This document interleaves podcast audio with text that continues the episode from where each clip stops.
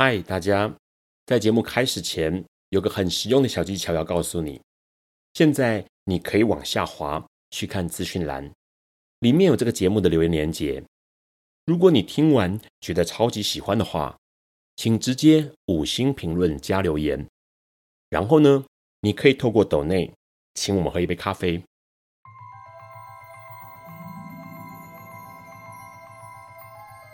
This is flaw. Alice is lost。尼采说：“没有事实，只有诠释。”幸好在本瓜的世界里，问题永远比答案重要。今晚，让我们一起。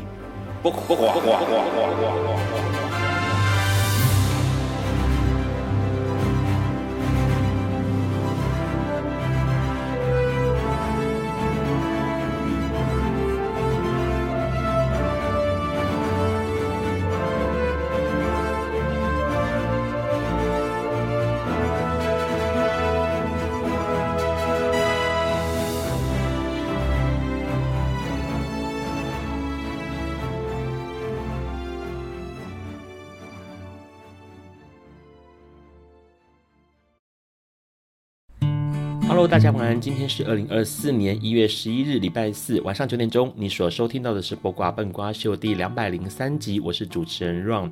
赶快提醒大家，一月十三号，也就是这个礼拜六是投票日。这一次要投出的是总统以及立法委员，所以大家一定要记得回到自己的户籍所在地投票哦。节目一开始，我们先感谢一直以来支持笨瓜秀的好朋友，包括马天中先生、小潘、娇姐、林屁屁、Winder、道道妈，还有署名喜欢笨瓜秀的听众。笨瓜秀每周四晚上九点钟会在所有 Podcast 平台上面跟大家一起多元的立场、积极的态度，抛出问题，从时事、阅读、艺术、职人精神出发，聊同志、LGBTQ、性别平权、认同、生命经验，还有社会观察哦。那我们赶快先来看一下这个礼拜的新闻。哦，这个礼拜的新闻呢，第一件事情当然让大家觉得很开心的就是呢，法国总统马克宏在一月九号任命年仅三十四岁的教育部长。艾塔尔成为总理哦，那这是法国史上最年轻的总理，也是第一位公开承认同志身份的总理哦。那艾塔尔其实在新冠疫情的时间呢，担任政府发言人就已经是家喻户晓的人物，而且他的作风呢是相当的精明干练的哦，在媒体还有国会面前都是从容不迫的。呃，有一些议员就表示说，艾塔尔感觉很像二零一七年上台的马克宏。当时的马克宏三十九岁哦，人气就爆棚了。那很多人都相信说，在马克宏还有艾塔尔的联手下，可以为法国、为政府带来新的气象哦。这是相当令人觉得开心的事情，因为哎，法国真的是一个很棒的国家哦。除了这个消息呢，我们再回头看一下，之前有提过哦。在去年十二月的时候呢，罗马天主教教宗方济各就做了一项裁决，裁决的内容是呢，只要祝福不具备任何仪式或形式，那就允许神父来祝福未婚的同性伴侣哦。那这项裁决就让有一些国家，尤其是非洲国家的主教感到相当的困惑。呃，然后在二零二四年一月四号的时候呢，天主教这边梵蒂冈立刻又在提出声明说呢。为同志伴侣提供祝福这件事情呢，其实并不是要正当化同性恋的所有行为，也不是对他们的生活感到认可哦。但是这项措施哦，就是这个裁决呢，不应该被视为是异端，或者是违背教会传统，或者是亵渎的措施哦。那这项祝福呢，梵蒂冈就说了，它必须要非常简短，大概是十到十五秒就得完成哦。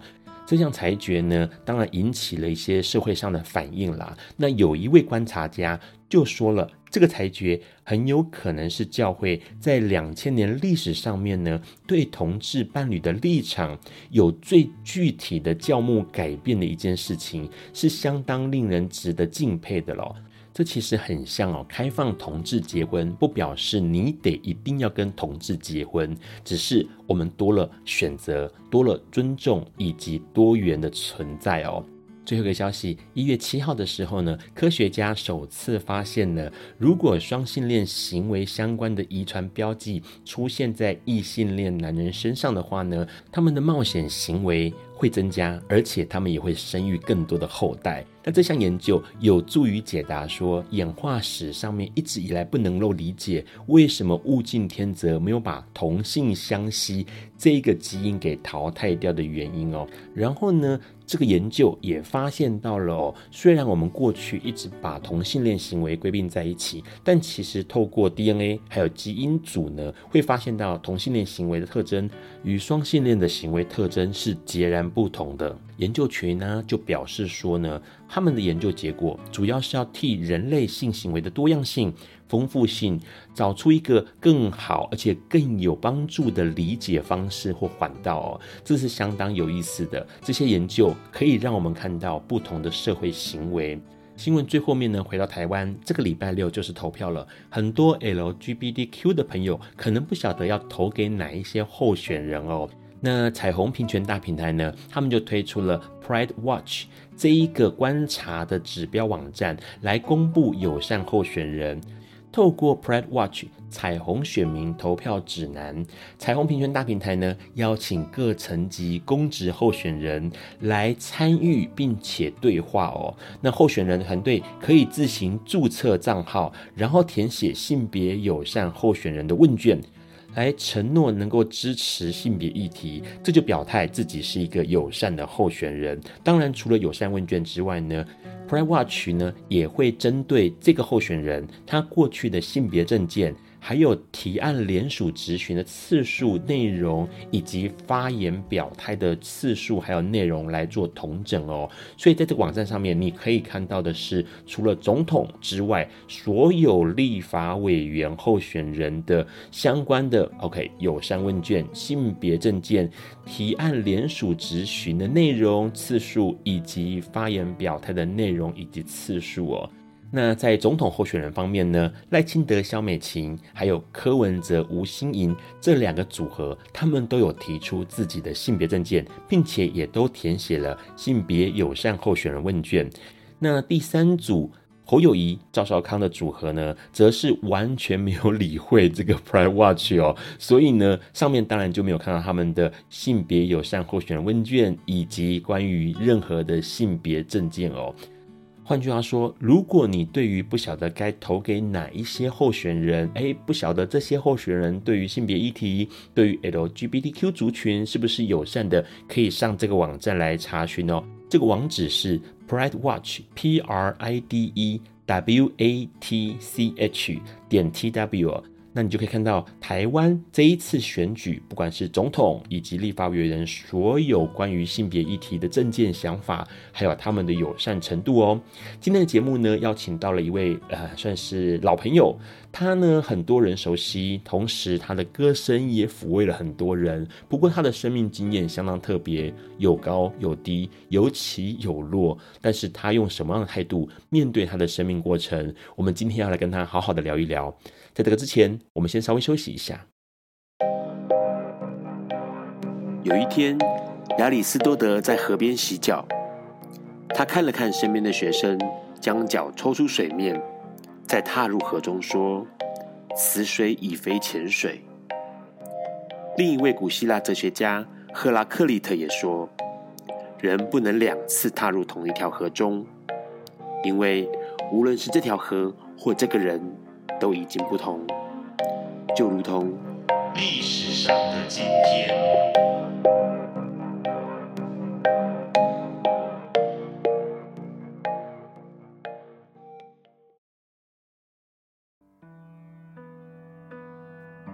今天是二零二四年一月十一日，一百五十六年前的今天，也就是一八六八年的一月十一日，日本第一位女性职业记者。清水子晴诞生了。清水子晴本名清水丰子，出生于一八六八年的一月十一日，日本西部的冈山，也就是现在冈山县的备前市。他的父亲清水真干是京都府官员，因此他童年大部分的时间都是在京都府度过的。一八八一年。十三岁的清水从京都府市立女学校毕业，这所学校后来改名为京都府立第一高等女学校。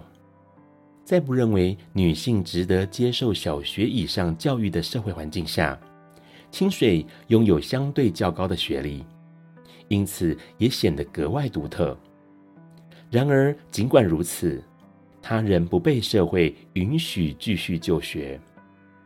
他的父亲就让他到自己的图书馆，靠阅读西方文学经典以及日本知识分子的著作自学。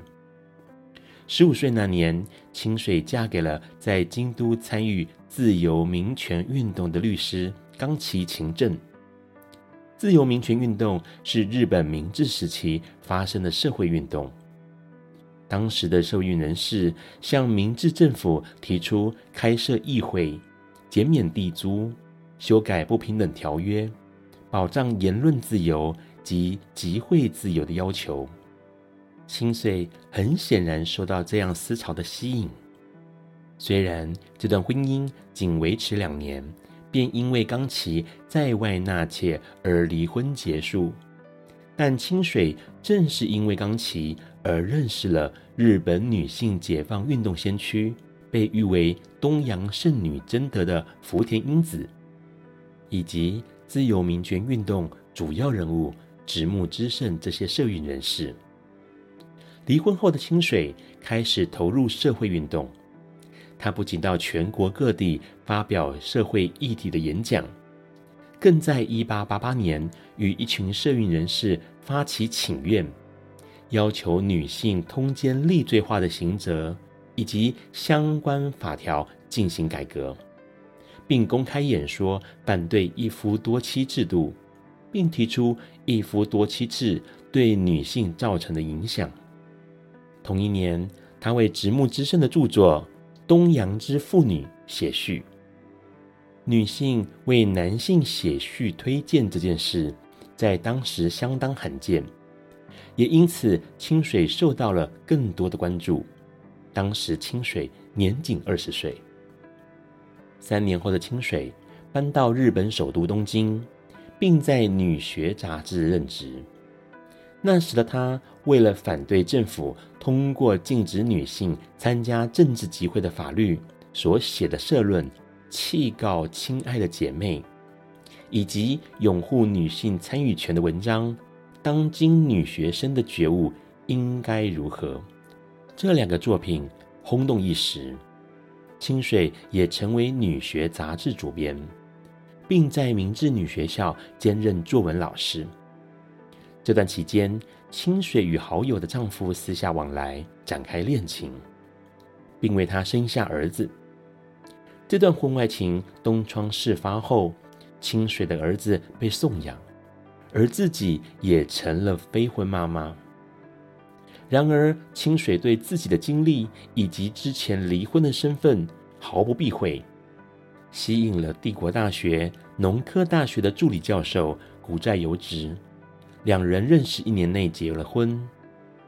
一八九五年，古斋由直前往德国留学，清水搬回京都与婆婆同住，并以通讯记者的身份继续写作。清水子晴正是他一八九六年后的主要笔名。四年后的一九零零年，古斋由直学成归国，隔年清水发表了最后一篇作品。夏子的左思右想后，便从文坛告退。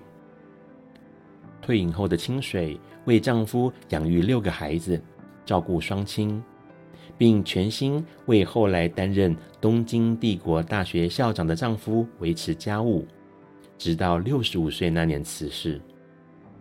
清水的作品在他过世五十年后的一九八三年，由第二个儿子。当时名古屋大学教授古在由崇集结成册出版，书名为《子晴全集》。清水的文章采取通俗小说的形式，好读易懂，内容则着重于社会议题，关心平权，尤其女性权益，包括女性教育、婚姻、离婚。以及存在已久男女不一双重标准的不平等社会现象。同时，他也透过写作试着为日本过去封建时代贱民阶级后代的部落民发声。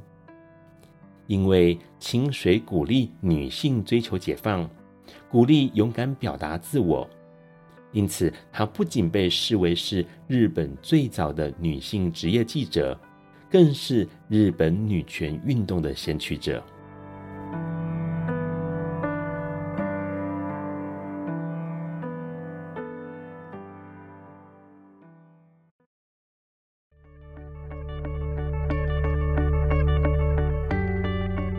今天是昨天的明天，是明天的昨天。今天可以是去年的今天，前年的今天，甚至是历史上的今天。但今天不会重来。你今天过得如何？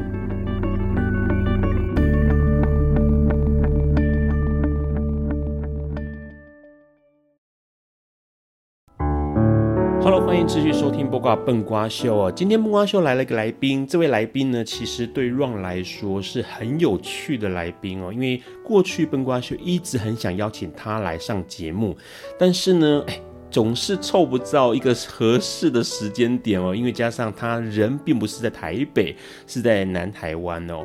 那今天特别邀请他来跟我们来聊一聊，因为他的生命相当的不一样。我们先请来宾跟我们大家打个招呼吧。Hello。Hello，各位朋友，你们好，我是安博正。好，安博正，安博，大家都喊你安博，对不对？是。好，喊喊安博会不会喊老了？不会啊，因为我也听习惯了，从以前念书，国小、国中就喊到现在。OK，来问一下，因为现在二零二四年哦，呃，刚开始，想问一下您个人在二零二三年有没有什么样的印象深刻的事情，或者是你在二零二三年有没有？记忆中有一些哪些议题触动你？呃，我想一下，二零二三年好像是我重回演艺圈的一年，因为我当时差不多在五六年前的时候，我有想过就要慢慢的想要淡出这个行业，是自己当时候的想法。但是你要我现在说为什么吗？我好像。也想不太起来，我就觉得我是一个很、很、很，呃，反正我想不出，我也我也已经想不起来，我那个时候为什么想要淡出演艺这一块了。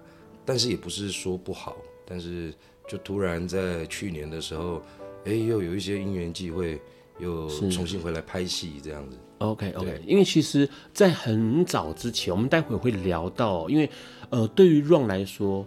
笨瓜秀一直想要邀安博来上节目，是因为呢，哎，好像有一些生命上的转折。这些生命上的转折，很多人其实遇到了会不知道该怎么办。但是安博好像有一些些呃帮自己的方式。那待会儿会聊到。不过有意思的是，他提到了二零二三年开始，你又开始想要回演艺圈，还是说有一些什么机因缘际会的关系？呃，我这么说好了，因为我感觉我是一个做怂的囡仔，做怂，不会啦，因为我就是在乡下长大嘛。我大家如果稍微对我了解一下，知道我是在高雄旗津长大的小孩。哦，对，呃，其实我从我出社会，然后一直到我接触现在演艺圈这个行业的时候，其实我慢慢的发现到说，因为我会的。没有没有比别人多，我什么都不会。然后越来越碰到很多事情，我就觉得，哎，我应该也要去试一下，我应该也要去试一下。我通常不太会在乎别人对我的任何看法。我觉得有一个很重要的原因，就是我一直知道我自己在做什么，或者是我想要做什么。所以我慢慢的越来越体会，我觉得我们人生下来就是要去体验。要各方尝试，要非常愿意主动替自己加分。今天不管你学习的任何东西，我觉得都是，嗯，对。等于说，其实你会是一个保持一个 open mind，打开心房，或者是说不会先设置说啊这些不行碰，那些不应该，反而会想要说，哎，我多试试看。我多接触看看，也许是有不一样的想法或者是感触，对不对？是，在旗津这个地方，因为呃，Run 之前二零一七年到二零一九年的时候，Run 其实在高雄生活，是，然后高雄那时候在中山大学做一个社会实践，然后呢，呃，创办了一个电台。然后一个电台节目，这个电台的位置就在旗津。对，OK，所以呢，对于旗津的地方也不能说完全的陌生，但是也没有到非常熟。但是那边很有意思，因为那边其实蛮多新住民在那里的哦。对，那现现在你都是居定居在以旗津为主，还是说哦，我在旗津两边跑？我现在呃，旗津，哎，我可以讲这么多吗？旗津现在目前我哥哥还待在那边，然后我已经有。到市区了，讲完现在就是高雄市区，高雄跟台北跑。OK，嗯，好，因为其实，嗯、呃，熟悉高雄的人应该知道，就是对于高雄市来说，迄今还算蛮遥远的。对啊，因为还要搭船啊。对啊，虽然住址是高雄市啦，可是我都觉得，我因为我小时候就在那边长大嘛，我都会觉得好像旗津，然后一到市区，就是。因为有有有曾经小时候有听有被有有被讲过了，都说哎、欸、你们旗津人很怂这样子，啊确实啦，我也觉得蛮怂的，是吗？对啊，但是旗旗津的人感觉起来比高雄人更好像更乐观呢。是啊，是没错啊。但是我刚虽然这样讲，我没有说我自己骑经不好哦，我要先讲一下，不然等下被我自己的家乡的朋友骂，这样也不太好。对，那当然是慢慢的。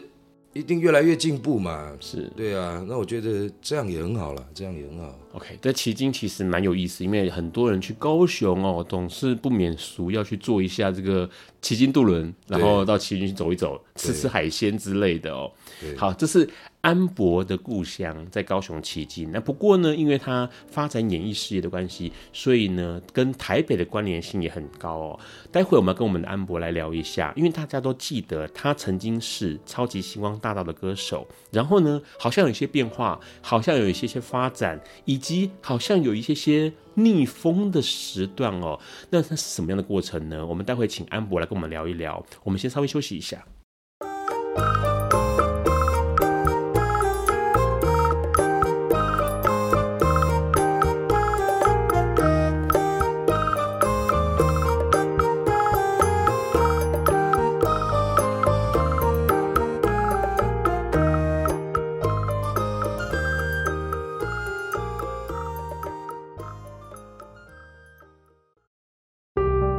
欢迎持续收听《播瓜笨瓜秀》。刚刚是我们的歌手，也是演员的安博正，在跟我们介绍一下他呃出生在高雄，高雄旗津，然后有一些些有趣的想法哦。我们先请安博跟我们打个招呼吧。Hello，嗨，大家好，大家晚安，我是安博。好，安博哈，哎，先问一下，因为其实跟你熟悉或者是有记忆的朋友们来说，你好像就是从星光大道选秀出来的歌手，对。到现在，其实你喜欢被大家这样称呼吗？超级星光大道歌手，喜欢啊，有什么好不喜欢的？对啊，可那不是很久以前、很久以前的称呼了吗？但是我觉得，就是因为有这个称呼啊，我我一直觉得，我也不知道我是不是很感谢啦。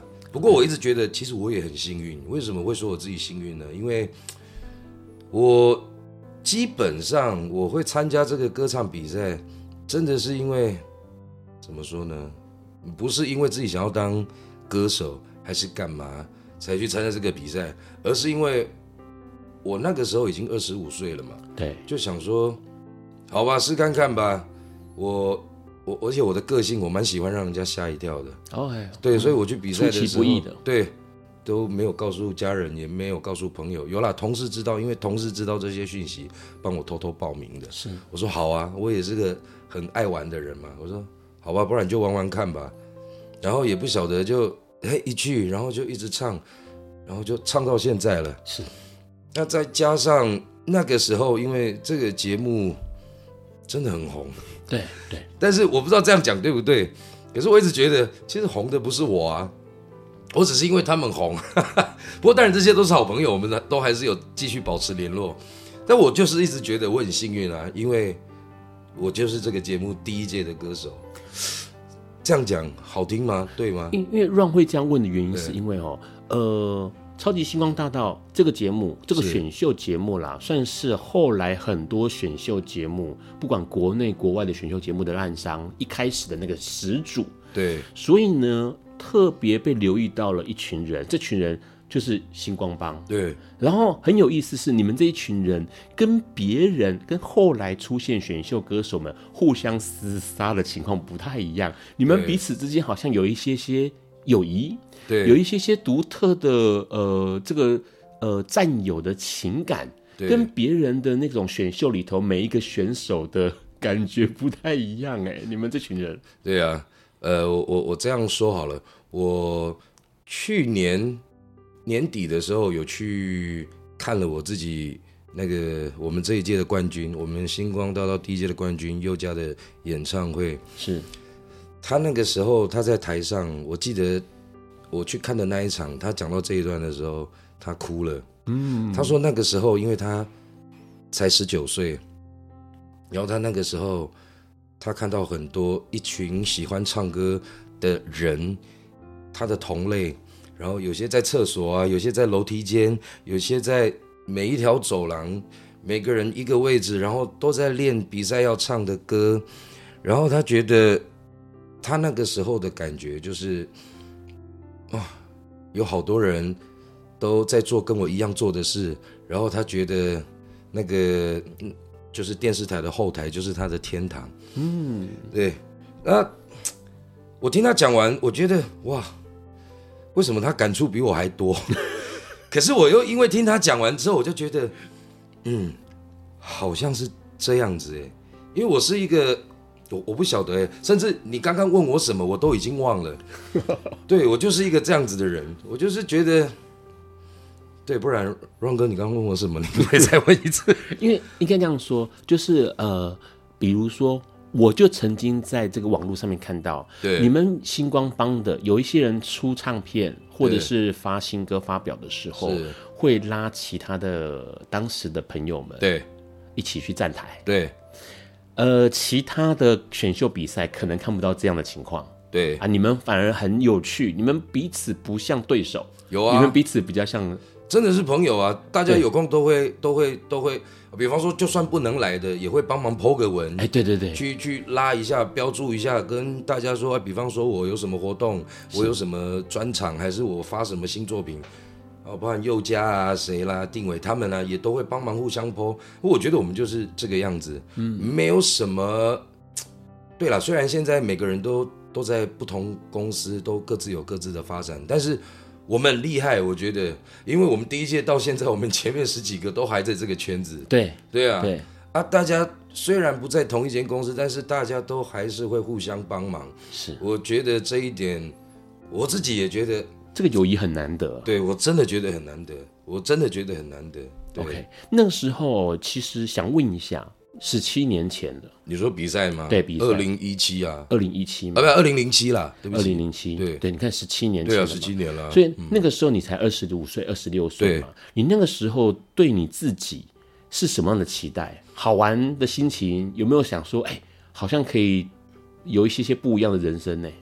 对，就是好玩嘛。后来我就才想到说，哎，我刚好像有提到的，就是，哎，人生好像就是去多体验一些东西，不要害怕。想做什么？如果那是你想做的事情，就去做啊！因为我最近我很常问自己一个问题，因为可能现在也四十几岁，我都会回想我当时比赛，还是我当时去做了什么，我都我都会常常这样问我自己：我如果在那个时候我没有去做，我会不会后悔？OK，对，还是做了，我后悔了没？是我后来发现，我会很庆幸我做了。是对，对，什么遭遇都都遇到再说吧。至少当下的那个念头，我们自己对这件事情的热血，我觉得我很开心。我自己替我自己做了这些决定，然后真的也去参与了。对，你很喜欢唱歌，我很喜欢唱歌，从以前从小就喜欢唱，从小就喜欢唱歌。为什么？是家里有因素吗？对啊，我妈超爱唱歌的啊，我爸也很爱唱歌啊。对啊，我就是因为这样，我小时候我就听家里有人唱。可是很奇怪，因为我我小时候，因为我爸爸是军官。他是海军陆战队.所以他都在舰上。是，然后妈妈又很忙，妈妈自己做生意，做美发的生意。然后我小时候是外婆跟阿姨那边比较比较比较常常让他们带。对，其实我我我唱歌的时候，我我我阿姨，我有其中一个阿姨，她会觉得蛮不喜欢的，因为她会觉得男生干嘛去干嘛去做这件事情这样子，然后所以其实。他有跟你直接说过吗？说不要唱歌，唱歌男生不适合唱歌。他有这样直接跟你讲过吗？他就说这不是一个男生，就是怎么说呢？反正他有一个刻板印象。对了，我觉得这是大人的刻板印象。OK，我甚至我在比赛的时候，那个时候我不敢跟家里人说嘛，只是哎，有先看到节目有播出，然后哇，开始邻居巷尾就说，哎，这个是不是安博正？是不是你们家的安博正？我怎么在电视上看到他？那个时候节目还没有。刚开始而已嘛，还没有大火起来。那个时候，我我其中这个阿姨就跟我说：“啊，你逃了我们阿哲，你可以跟人比赛，直接被冲上。”那个时候你的工工作是什么？二十六岁的呃，哎、欸，我那个时候我先当士官退伍嘛.然后退伍之后我就做美发业，因为我跟我妈妈一起这样。是。然后做美发业之后，我就在一年左右我就去我就去比赛了。OK。然后那个时候阿姨就会替，可能她也是因为替我担心啦，觉得说我干嘛把工作辞掉。是好好的工作不做，然后去参加那种比赛，是对啊，因为她可能那个时候她也不看好啊。不过家人，我觉得更多的都是担心啊。担心什么？担心啊！你就你现在工作你辞掉干嘛？可是我不担心，以后不掏的哦。哎呀，啊！可是我不晓得，可能大人长辈他们的想法比较为了小孩子想，他们就会想的比较多啊。不过我倒是我那个时候我完全没有。管他有没有，反正没差，没有怎么样，我再找工作就好了。我还那么年轻，我又不是不做事，对啊，那个时候是这样子想，对啊。现在回想起来，嗯，好像好像也没什么特别的，我就是很 我就是很很庆幸我当时真的比赛了，然后。但是也不是吵架了，就跟他们说啊，我就是想做啊，你就让我做嘛。是，对啊，啊，而且也已经做了啊。对，对对。当你们看到的时候都来不及了，因为我已经去比了。对，对已经开始在往上爬阶了。对，而、啊、是因为后面，哎，他们看，哎，好像成绩越来越好，越来越好。本来从反对也开始，哎，好像还有点样子。他们的，他们给我的感觉了。对。那这个唱歌这件事情对你而言，他有没有带你看到什么样不一样的世界啊？感觉起来，唱歌对你来说是很重要。很喜欢的一件事情，应该这么说，因为圈子不一样了嘛。是对。那以前可能在比赛前，很少有人知道我会唱歌啦。对，对啊，啊，只是我自己知道我自己很行，我对自己也莫名其妙在唱歌这一块非常有自信。虽然我在比赛的时候让你们看起来我没有自信，但是我一直知道我自己可以。然后应该是说圈子不一样，所以哦，当你。踏入唱歌这个圈子，然后你认识到这么多懂音乐的、会唱歌的朋友，你才会发现，哇，他们每个人都好优秀。嗯，可是我又是那种个性是，我擅长做的事，我喜欢做的事，我也不想输。是对，但是也会害怕，但是就是又不想输，我就就就一就人家讲了嘛，简单一点就是来吧。反正这就是我爱做的事情，我就不想输，就是那个念头。嗯，对，嗯，好像就这样子，硬着头也要，头皮，对，也要再紧张再怎么唱到满头单，我都要把那首歌唱好，我都要把它唱完，这样。对，OK。可是那个时候，你有没有感觉到，比如说从呃南部来，或者是从呃像你刚刚说奇经，对，来到台北，会不会觉得有一些不舒服的眼光，或者是异样的眼光？那时候你记得吗？多少都有啦，多少都有哈。对啊，但是我跟你讲哦，哎，我我讲明的会不会被讨厌呢？可是我跟你们讲，你可以说没问题。人哈，真的就是怎么说呢？你如果什么都没有，就是就这样子嘛。可是你如果稍微红一点，还是干嘛？你我我今天先不讲别人，我觉得很多我们身边的人，包含家人都会这样子，对。就是有很多人接近你了，对啊，开始有些知名度，对，开始有些知名度，嗯、对。嗯、那如果是不好的呢？不好的也是因为开始有些知名度啊，你会不晓得那个时候，因为刚进这个圈子，环境不一样，是我什么都不懂，又又又又又对这个圈子又又很陌生啊，很陌生啊。但是我们就是有知名度，但是我又很陌生，所以我那个的时候，我那个时候的心情其实很矛盾，也很怪，因为我不知道重点是什么。OK，嗯，懂懂，哥，你懂我那意思吗？我懂，就是在一个环境下，你是新踏入的，在一个未知的环境，对，你不晓得来者善不善，对啊，然后呢，又不知道该怎么评估，也不知道该跟谁讨论，对啊，然后那时候就变得有点慌，但是问题是，好像又告诉自己不可以慌，因为。离乡背景的需要做出一点成绩来，对啊，有很多矛盾的情节在里头。对，OK，好，待会我们要跟我们安博来聊一下，因为他的音乐作品，哎，好像有了一些变化。我们先稍微休息一下，待会再回来。爱因斯坦说：“这世界不会被那些作恶多端的人毁灭，而是冷眼旁观、选择缄默的人。”苏格拉底说。世界上最快乐的事，莫过于为理想而奋斗。今晚，谁来跟我们说悄悄话？明人人悄悄话。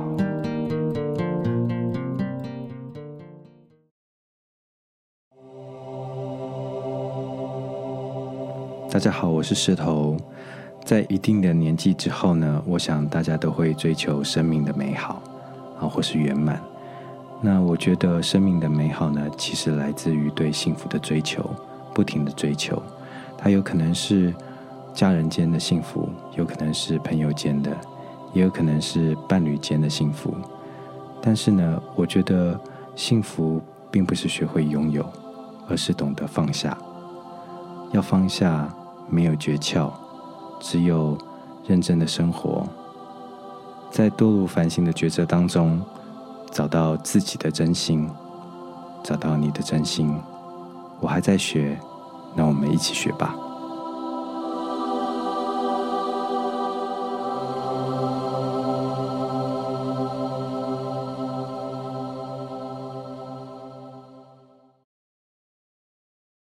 Hello，欢迎继续收听《播瓜笨瓜秀》。刚刚安博跟我们先聊到了，其实回想起那时候，十七年前，二十五、二十六岁参加《超级星光大道歌手》这个节目之后，有一些些变化。然后这些变化呢，来自唱歌看到了不一样的世界，跟不同的人接触哦。来问一下，因为其实很快的，在二零一一年就出了首张的个人 EP 嘛，《牵手一世情》，然后同年也。出了首张专辑，个人专辑《圆梦》。对，哦，这这个专辑，这两两个分别是什么样的作品？就基本上都是台语作品了。台语作品，对。然后其实，哇，在其实在，在在有这两张作品的前面那几年，其实是我应该是我蛮难的时候吧。那个时候，因为就像刚刚有提到，在我们的比赛哎很红之后，然后。接下来又有下面一届、下下面一届，还有其他节目也都跟着哇，所以雨后春笋的好多选手跑出来了。那那个时候就变得说，哎，工作机会也很明显的有变少。对，哦，但是因为我们当时的名气又太大了，是我又是一个非常爱面子的人，在那个时候，然后好像也过得蛮不好的。是，可是你又不敢回家求救。怕家里的人被笑，也怕自己被笑。是，对啊。其实鼓励的当然有了，但是看笑话的一定也有，一定也有。对，一定。对啊，所以我不敢回家求救啊。那能怎么办呢？就待在就待在台北啊。然后就那个时候哇，也很慌。我没有歌唱，我没有戏演，我那个时候我该怎么办？我也很害怕，但是又。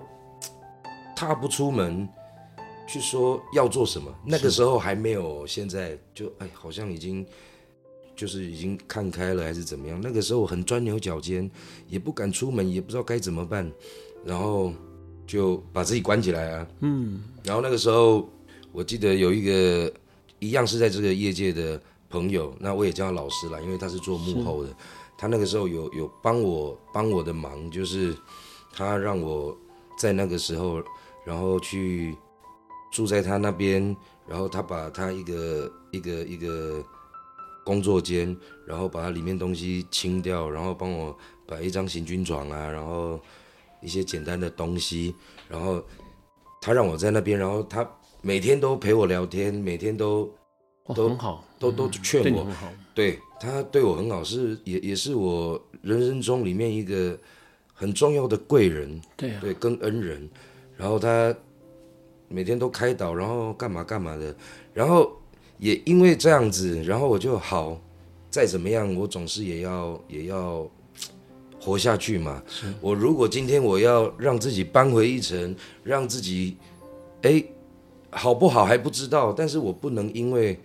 当时的那个状况让自己一蹶不振嘛，困住，嗯，对，所以我那个时候我就好，我就我就开始就就把自己的头发 都理光，好像就是那几年开始就理光，重新开始，我就开始去去去那个怎么说呢？去外面找工作，是，然后在餐厅啊找打工的啦，然后后来发现，哎，其实艺人也是人啊。对啊，对我们也要混口饭吃啊！我没有把我自己顾好，我要怎么去规划我的下一步呢？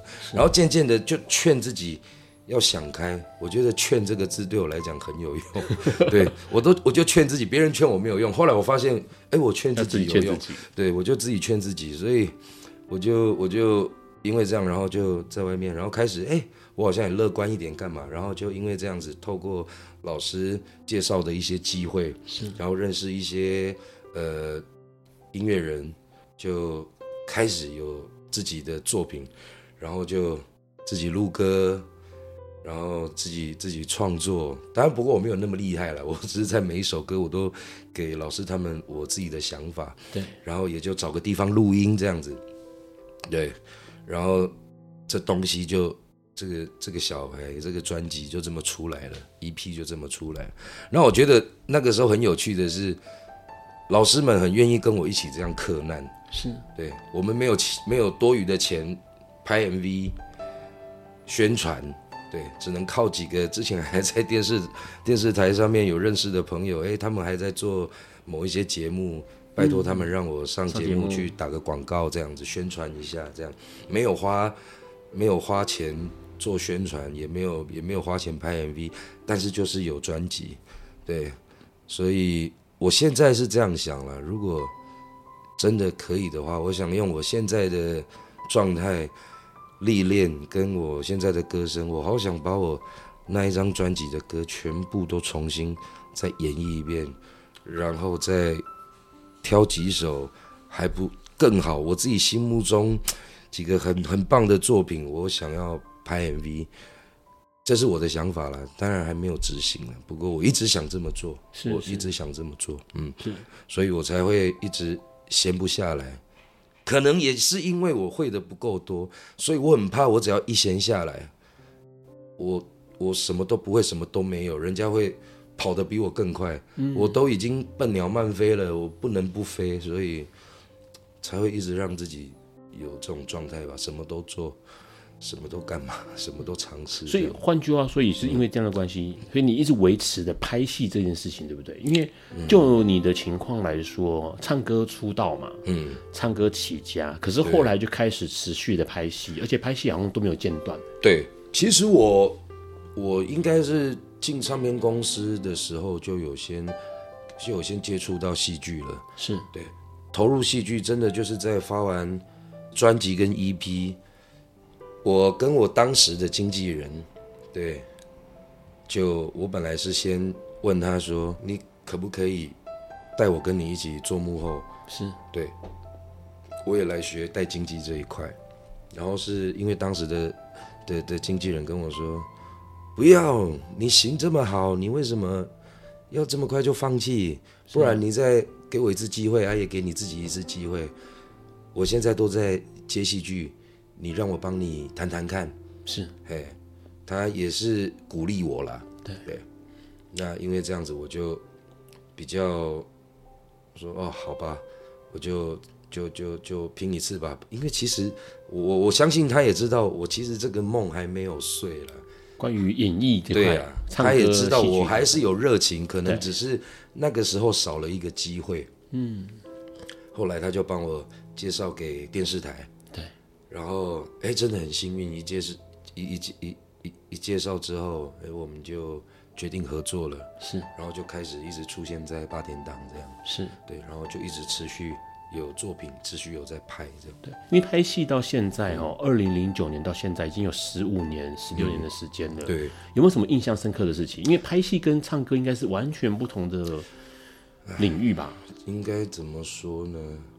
当歌手很好，因为歌手你一站在舞台上，你就是主角啊。对对，但是。我我我觉得不容易，当歌手真的太不容易了，是应该怎么说不容易呢？你叫我再当歌手，我我其实还是会愿意的，但是真的觉得那个压力太大了。你要扛成千上百上万的目光，对，而而且你还要想说，哇，这。公司替我发了这一张，又花多少钱了？是，然后我我我们又要怎么样？干嘛干嘛干嘛？哦，对。但是你叫我再当当一次主角，愿不愿意？我当然愿意。可是拍戏呢？拍戏就真的很辛苦。是，就是你要跟着团队一起行动。对，对，主角也是一样，配角也是一样，任何人都是一样。但是我觉得拍戏辛苦归辛苦，但是大家一起团队合作啊，干嘛的什么的，那个。你你学习到的东西可能跟自己当歌手的的状态又不一样，因为你拍戏很有趣，因为一定都有新人的时候嘛，那你一定有有遇到前辈跟更资深的前辈，然后他们愿意教你，告诉你，然后你们一起在你你们一起在同一场戏上面，然后会彼此去感受，哇，这样讲好像会讲太多，可是我觉得都有他。有趣，跟我很想去执行的那一个那一块，但我只是会觉得，我喜欢拍戏，是因为我可能也有一点依赖别人，我我我需要，我我需要其他角色，其他哥哥姐姐，或者是其他弟弟妹妹，我也需要他们的火花，那我也希望我能给他们火花。对，我我我觉得拍戏是一个怎么说呢，增添色彩的一个很棒的地方，但是歌手会很累。歌手真的会很累，但是我当然也很想去执行这一块，因为我很想放大我自己的优点，让别人看到，尤其是唱歌这一块，是还没有放弃，但是只是怎么说呢？找那个切入点，对，也或许真的不够优秀，哎，但是我还是保持着，我还是很相信自己，对，只是，哎，还好曾经有过，对，但是我只想再更好，对呀、啊。好，我们要跟我们的安博来聊一下，因为其实他的人生很有意思。刚刚听到了这些内容，你会觉得他好像是一个很正面阳光的人，但是呢，遇到真的困境的时候，他怎么样帮自己推自己一把哦？我们先稍微休息一下，待会再回来。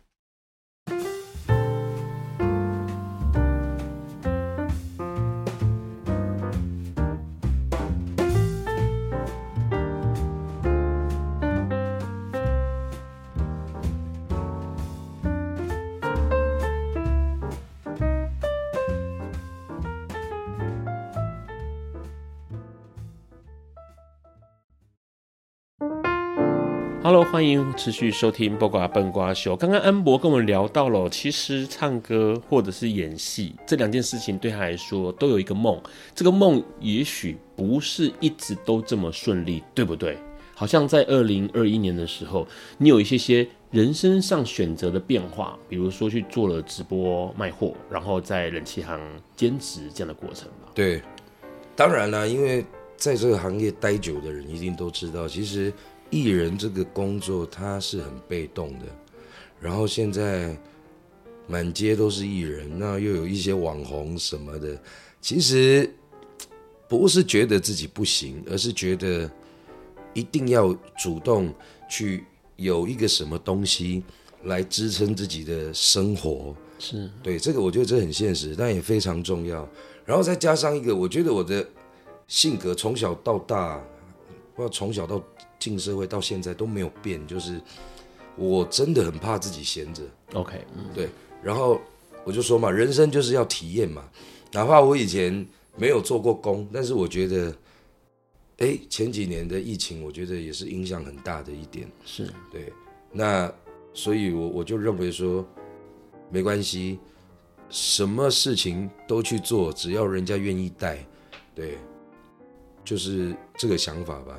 让自己忙一点，那这个忙也不是，也也不是怎么说呢？也不是找找找事情来度时间，而是说让自己忙是找事情让自己学习。对对，你也体会了不一样的环境吧？对啊，对啊。因为其实那个时候，呃，疫情的时候很多演出是停的。对。然后我有一些朋友是舞台剧的演员们。对。然后他们都是那种首屈一指的演员。对。后来我在听他们分享的时候，他们就说到说，有些人跑去做 Seven Eleven，对，然后还好，那时候疫情戴着口罩没有被认出来，他们就说，哇塞，要是被认出来的话，大家想说，哇，这个舞台剧的男一哥居然在帮我结账耶！了解，我我觉得不晓得，可能就是那个，但是你看嘛，就是就是荧光幕前的人还是舞台上的人，是可能都会有这种压力，就是我今天要是没做这件事情了，我要怎么去，我要怎么去。做其他事情来维持自己的生活还是干嘛？大家可能都会放放不下这一块。可是我光是这一点，我我可能跟大家想的不一样。你知道我做冷气的时候，我非常不爱戴口罩，我巴不得人家认出我来。对啊，为什么？因为我也是艺人嘛，我一直是这样子想嘛。我想说，我既然我今天我都愿意做这个工作，我很希望 大家都来找我服务。哦，对对对，我你认不出来，我我就是要想办法。我宁可你把我认出来，再麻烦一点都没关系，因为我要你们记得我现在在做这件事。是对，因为那时候其实媒体报很多，对，关于你去做这个冷气这件事情。然后 Ron 那时候看到时候觉得说，哇塞，这个艺人好，怎么讲，能屈能伸，嗯、然后并不会因为呃自己的身份或者是所在的那个工作职场不一样而改变心态，你还是很认真在做每一件事情。是啊。那我觉得有一些媒体很奇怪啊，那标题都写的好像要吓死人一样，做个冷气，然后那个报道那标题什么沦落什么什么，写到沦落，我有的时候我都很想问那些人，我爸还在啊，他年纪大了，你们不要吓他老人家，我过得很好，但是其实点进去看，其实他们写的都是好的，是，只是他们都喜欢把标题写的很耸动一点，对，不过我觉得好吧，既然内容是好的，我就原谅你们，只是有的时候老人家他们。他们受不了，他们还没点进去看之前，他们一看到标题，他们会难过。哎、我的儿啊，啊。到底做过什么样的生活、啊？然后因为拖了一个，又又是写了因为做冷气的报道，对，然后被我爸看到，然后又来关心我说我是不是过得不好，我还要我还要安慰他老人家。不过其实我看他内容，我也有叫爸爸说，爸你可以把内容看完，其实他是写好的。不过那个标题有的时候真的都太吓人了。所以你是一个会打点自己的人，对不对？不会。不会吗？我只是很会让自己忙而已。OK，对，嗯，不要让自己闲下来。对，很多媒体上面其实那时候都说你呃什么什么心路梦碎啦，你自己的看法会怎么样？嗯，你觉得你这个梦还在吗？当然在啊！我觉得梦碎不是别人讲的，是你们自己觉得你们的梦碎了没？别人讲是别人在讲。OK，嗯，我觉得我们自己认为还在，它永远都在。对啊，每个人心中自己的梦。对。有没有碎是自己来评断，对，还在不在是自己来评断。是啊，你管别人怎么讲，你想做你就做啊。你会因为你想做一件事情，别人说你做的不好，你就不做吗？何必去受别人的影响呢？你你好，比方说你爱打球，你虽然打得不好，但是你爱打，你就常练习常打嘛。是，我觉得唱歌跟运动也很像，我就是爱唱啊。梦什么睡不睡？黑喜力在讲哎，我 我虽然没有唱的。对不对？你你本身个性就是这样，还是说你是因为很多人生经验之后才变这样？哎，其实我坦白讲，我的个性本身就是这样。我 我只能跟大家说，因为不懂怎么当艺人嘛，我们从素人变成在这个行业里面，我以前不敢表现，是因为怕说错话，是怕表错情。那我现在不是因为我经历这么，哎，或许也有一点关系了。不过我觉得以前不敢表现自己，是怕自己。做错了是，所以一直想要保护自己。可是有的时候觉得 啊，年轻的时候就是放不开，错过了很多表现自己的机会。那现在可能人生每个阶段每个阶段嘛。那现在我只是比较比较敢跟大家呈现我原本的样子了。嗯，对啊，因为我也直播嘛，直播有的很多东西也是没有剧本的啊，是，所以我我我就渐渐的知道说我要怎么。嗯，应该怎么说呢？我要你们如果喜欢我，你们就是喜欢真正的我，而不是我做出来的样子。因为我也我我我真的有有有一天，我也是突然发现到说，啊，原来我的憨厚其实不是真的憨厚，而是因为我不知道该讲什么话。我是变得不敢讲话，所以可能大大家对我在当时刚出道的时候有一点误解，对。那其实我觉得这样也很好，因为这都是过程，是对。那后来真的是发现到说，好了，我就尽量表现多一点自己。我要你们喜欢真的我，我就不用每一次让你们看到的时候，我都要演那一个我以为你们喜欢的样子，嗯、这样我反而更累。OK，做自己很重要。对，虽然很困难，但是很重要。问一下，如果啦这样说，呃，其他人在人生的路上面遇到逆境或者是挫折，像你自己就很放得开嘛，就是哎、欸，就是这样子，对，不要去管别人怎么说。对，那如果是别人的话，如果是其他人遇到人生上的挫折，你会怎么样鼓励他？如果遇到挫折啊，我觉得在那当下先不要对。没有办法解决的问题，钻牛角尖。因为我的想法其实一直都是这样子，事情都是死的，可是会会让人这么烦恼，都是人。那人因为又太多变了，你你不晓得你你正在遇到的事情，旁边的人他是劝是在劝你，还是在攻击你，还是在打击你？是有的时候我觉得人在遇到状况，很多时候都不是因为事情本身。是因为周围的人，OK。那我觉得，如果在那当下你没有办法跟其他人沟通，就是比较明白的让大家知道你的想法，然后知道了之后还愿意支持你的那个当下，我觉得是也也也试着不要去跟那一些不必要的硬碰硬。我觉得想做的事情，如果这件事情不是错事，不是坏事，你可以用其他的。哎，我应该怎么讲？我好不会鼓励人哦。我只能说，有听懂了，保持一点距离，不要钻牛角尖。不要钻牛角尖，对，不是所有人在看到你喜欢做的事情，都是在打击你跟否定你的。是对。如果今天有还有一个人愿意鼓励你，你就多跟那样子的人相处，然后宁可跟鼓励你的人报告你的近况，也不要跟打击你、反对你的人。说任何说什么？对啊，嗯、因为他都他都不支持你了，他都不看好你了，你还一直要向他们证明。我的干嘛这个这讨个派，你知道不？因为身边的人很重要。如果你喜欢的事情，你不要已经知道你会拿鸡蛋丢石头了，你还真的硬要拿鸡蛋丢石头。你可以去找一些哎，知道你这这你你现在正要做的事，然后愿意鼓励你，愿意给你。愿意给你支持的，我觉得多跟他们聊聊吧，然后多去找这样子的人吧。你你你喜欢做的事，一定不会只有你喜欢，你一定可以找到你的伯乐跟你的同好的。不要去找那，不要去为了那一些不必要的的的的人。还是怎么样费神或伤神？对对对对对对对。OK，好，最后一个问题哦，其实想问一下，因为其实二零二三年去年哈，你开始好像重新又站回了聚光灯下了啦。那目前正在进行什么事情啊？未来计划有什么样的计划？我目前我还是会先以戏剧为主，因为戏剧对，因为毕竟也曾经也也让自己休息一段时间了，休息一段时间嘛。本来想说是不是要转行还是干嘛？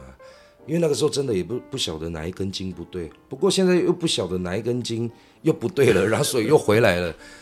我觉得砍掉重练都没有关系，但是我现在只求稳定，然后我喜欢做的事情我持续做，是，然后跟我的不管是经纪人也好啦，我的团队也好，因为大家都很辛苦，是，包括我也知道我很辛苦。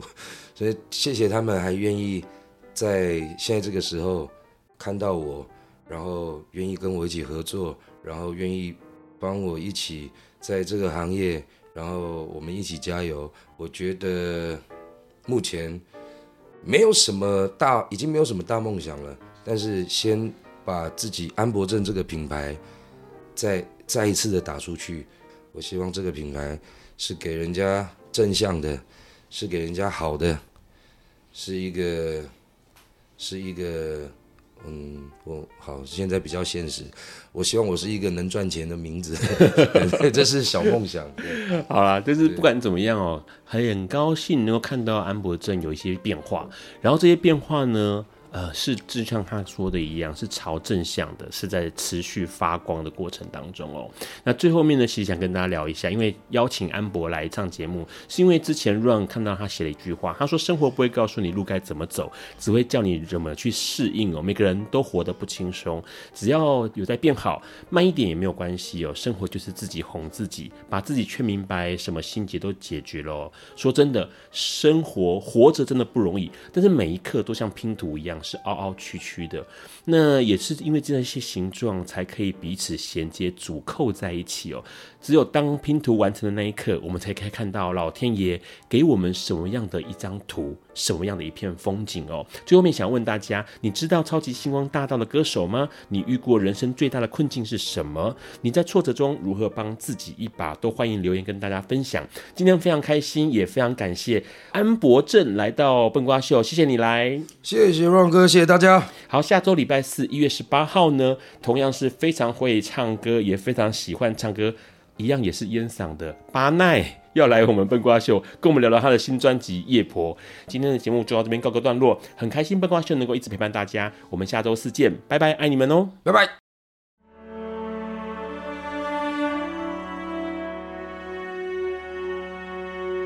感谢收听本集节目，欢迎分享、评分、下载、收藏，并从你习惯的 Podcast 平台订阅笨瓜秀。此外，你的热情抖内也是对笨瓜秀的最大肯定，让笨瓜秀在未来的日子里能继续陪伴大家。